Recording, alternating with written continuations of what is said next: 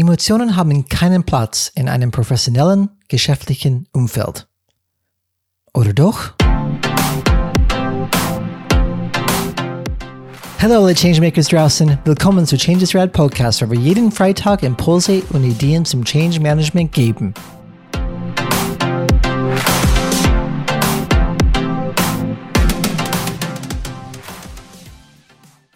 In der heutigen Folge spreche ich über Emotionen und die Rolle, die sie in unseren täglichen Entscheidungen spielen, sogar in denen, die wir in einem professionellen, geschäftlichen Umfeld treffen.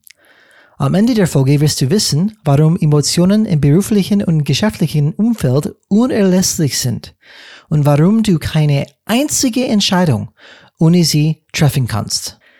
Bevor wir in das Thema der Emotionen eintauchen, müssen wir mit der Biologie beginnen. Die Amygdala ist das primitive Gehirn und es war der erste Teil des menschlichen Gehirns, der sich entwickelt hat und für emotionales und irrationales Verhalten verantwortlich ist. Auf der Amygdala sitzt der neue Teil des Gehirns, der Neokortex, der für das Denken und rationales Verhalten verantwortlich ist. Die Amygdala erzeugt die bekannte Kampf- oder Fluchtreaktion, die vor langer Zeit sehr praktisch war, als ein Säbelzahntiger noch um jede Ecke hätte lauern können. Sie hilft dabei, lebensbedrohliche Situationen zu überleben. Das Problem heutzutage ist, dass diese lebensbedrohlichen Situationen selten auftreten und stattdessen durch Dinge wie negative Kommentare zu Instagram, Kritik in einer Besprechung oder Druck vom Chef ausgelöst werden. Solche nicht lebensbedrohlichen Dinge passieren ständig und wenn unsere Amygdala ausgelöst wird, geraten wir in einen Kampf- oder Fluchtreaktionsmodus, in dem unser Verhalten sehr irrational sein kann. Infolgedessen treffen wir emotionale und schlechte Entscheidungen, die wir später bereuen. Ich bin mir sicher, dass uns allen persönlichen Beispiele einfallen, in denen wir etwas bereut haben, wie zum Beispiel diese emotionsgeladene E-Mail, die wir niemals hätten senden sollen. Die Amygdala hat gegenüber dem Neokortex den Vorteil, dass sie schneller auf die eingehenden Informationen zugreifen kann und wenn sie ausgelöst wird, kann sie das Verhalten der Person überholen, was als Amygdala-Entführung oder Hijacking bezeichnet wird. Okay, Ryan, danke für diese Information, aber was hat das mit der normalen alltäglichen Entscheidungsfindung zu tun? Ich bin froh, dass ihr fragt. Um diese Frage zu beantworten, möchte ich euch eine Geschichte erzählen. Also, bitte, lehnt euch zurück, entspannt euch und passt mal gut auf.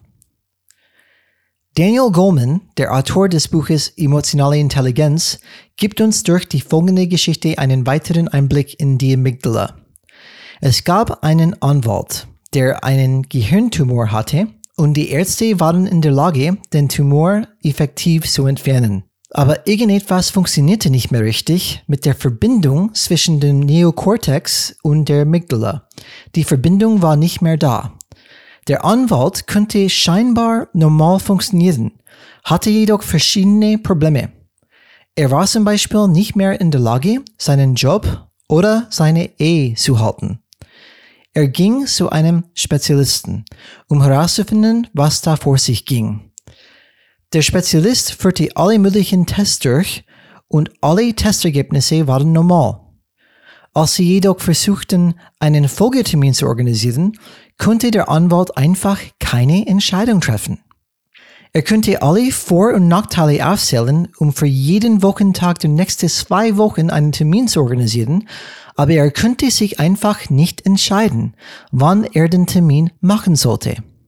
Der Grund dafür ist, dass wir zwar mit dem Neokortex denken und dort alle verbalen Informationen haben, dass aber die Amygdala für die Prioritätensetzung zuständig ist. Es ist die Amygdala, die die Entscheidung trifft und die Entscheidungen werden nicht durch einen Gedanken getroffen, sondern durch Informationen in Form eines Gefühls das von der Amygdala kommt. Die Amygdala arbeitet mit den Informationen aus dem Neokortex, um die Entscheidung zu treffen. Die Amygdala ist nicht dumm, denn sie sammelt Informationen durch unsere lebenslangen Erfahrungen, die nicht in verbaler, sondern in emotionaler Form gespeichert werden. Entgegen der weit verbreiteten Meinung ist ein Bauchgefühl also nicht ohne Intelligenz, da es echte Informationen enthält, die den Erfahrungen der betreffenden Person entsprechen. Daniel Goleman nennt dies die Wisdom of Emotion. Obwohl unsere Amygdala eine emotionale Intelligenz mit sich bringt, müssen wir vorsichtig sein. Wenn zum Beispiel ein bestimmtes Szenario in der Vergangenheit noch nie funktioniert hat und du eine negative Emotion erlebst, die dich von diesem Szenario abstößt, solltest du trotzdem deine Neokortex aktivieren, um zu bedenken, dass diesmal etwas anders ist. Vielleicht gibt es eine neue Variable, die das Ergebnis verändern könnte. Um das beste Ergebnis zu erzielen, müssen sowohl das alte als auch das neue Gehirn effektiv und situationsgerecht zusammenarbeiten.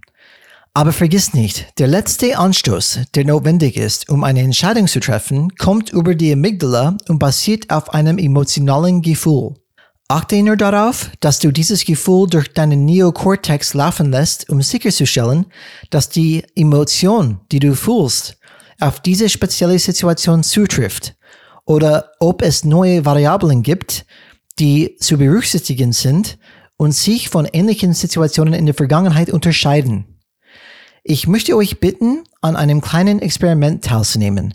Wenn ihr das nächste Mal vor einer Entscheidung steht, konzentriert euch auf das, was ihr in diesem Moment fühlt. Wie fühlt es sich an, wenn ihr euch anders entscheiden würdet? Habt ihr in der Vergangenheit ähnliche Situationen erlebt und gibt es irgendetwas wesentlich anderes und Neues an dieser Situation, bei dem das Gefühl, das ihr empfindet, irreführend sein könnte? Lasst uns bitte wissen, wie das Experiment ausgegangen ist und wenn euch diese Folge gefallen hat. Abonniert bitte unseren Podcast und hinterlasst eine 5-Sterne-Bewertung auf Apple Podcast, die anderen Menschen hilft, unsere Inhalte zu finden. Danke und immer dran denken. Change is rad.